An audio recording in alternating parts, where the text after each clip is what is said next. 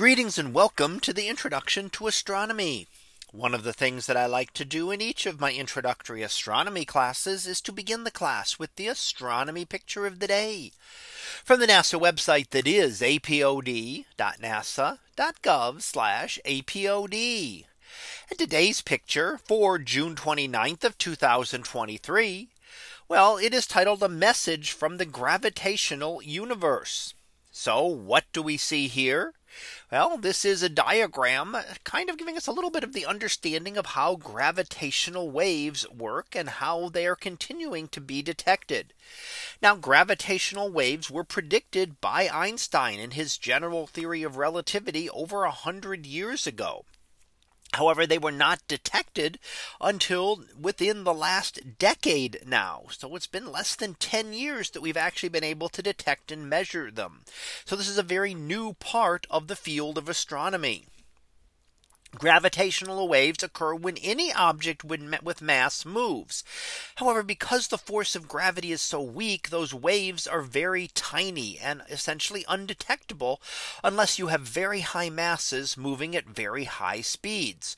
So we see in the upper left two supermassive black holes orbiting around each other in a distant galaxy.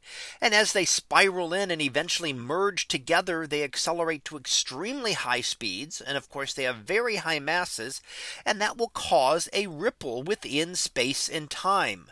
And if we look at the grid around there, space time would normally be a nice smooth grid, especially far away from any massive object.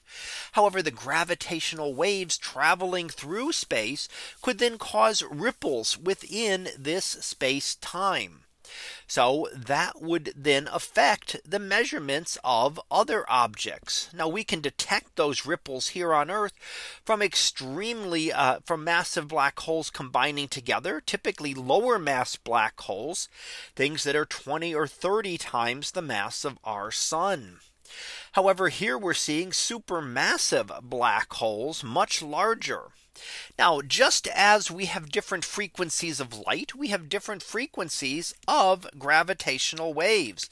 And what things like the current gravitational wave detectors on Earth detect are those solar mass black holes, things that are stars, many stars put together, forming a black hole. And when they merge together, that's what we are able to detect with things like LIGO and the Virgo detectors that can detect those high frequency gravitational waves.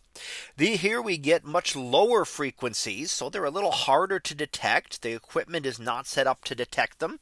Just as an optical telescope cannot detect radio waves. However, looking at the timing of these different pulsars that we can actually learn about this gravitational wave background. And as the gravitational wave ripples past each of these pulsars that will cause slight variations in their pulses. Now pulsars are generally extremely accurate, repeating with a very high precision and very exactly the same period every single time. So they can be used as timing devices and any variations with them are now being able to put towards being able to understand what this background might be like from what could be many millions or uh, or so of black holes that have combined together in the past and their combined gravitational waves ripple across the universe and give us this background that we're just beginning to learn to detect. So that was our picture of the day for June 29th of 2023. It was titled a message from the gravitational universe. We'll be back again tomorrow for the next picture previewed to be asteroid day. So we'll see what that is about tomorrow. And until then, have a great day, everyone. And I will see you in class.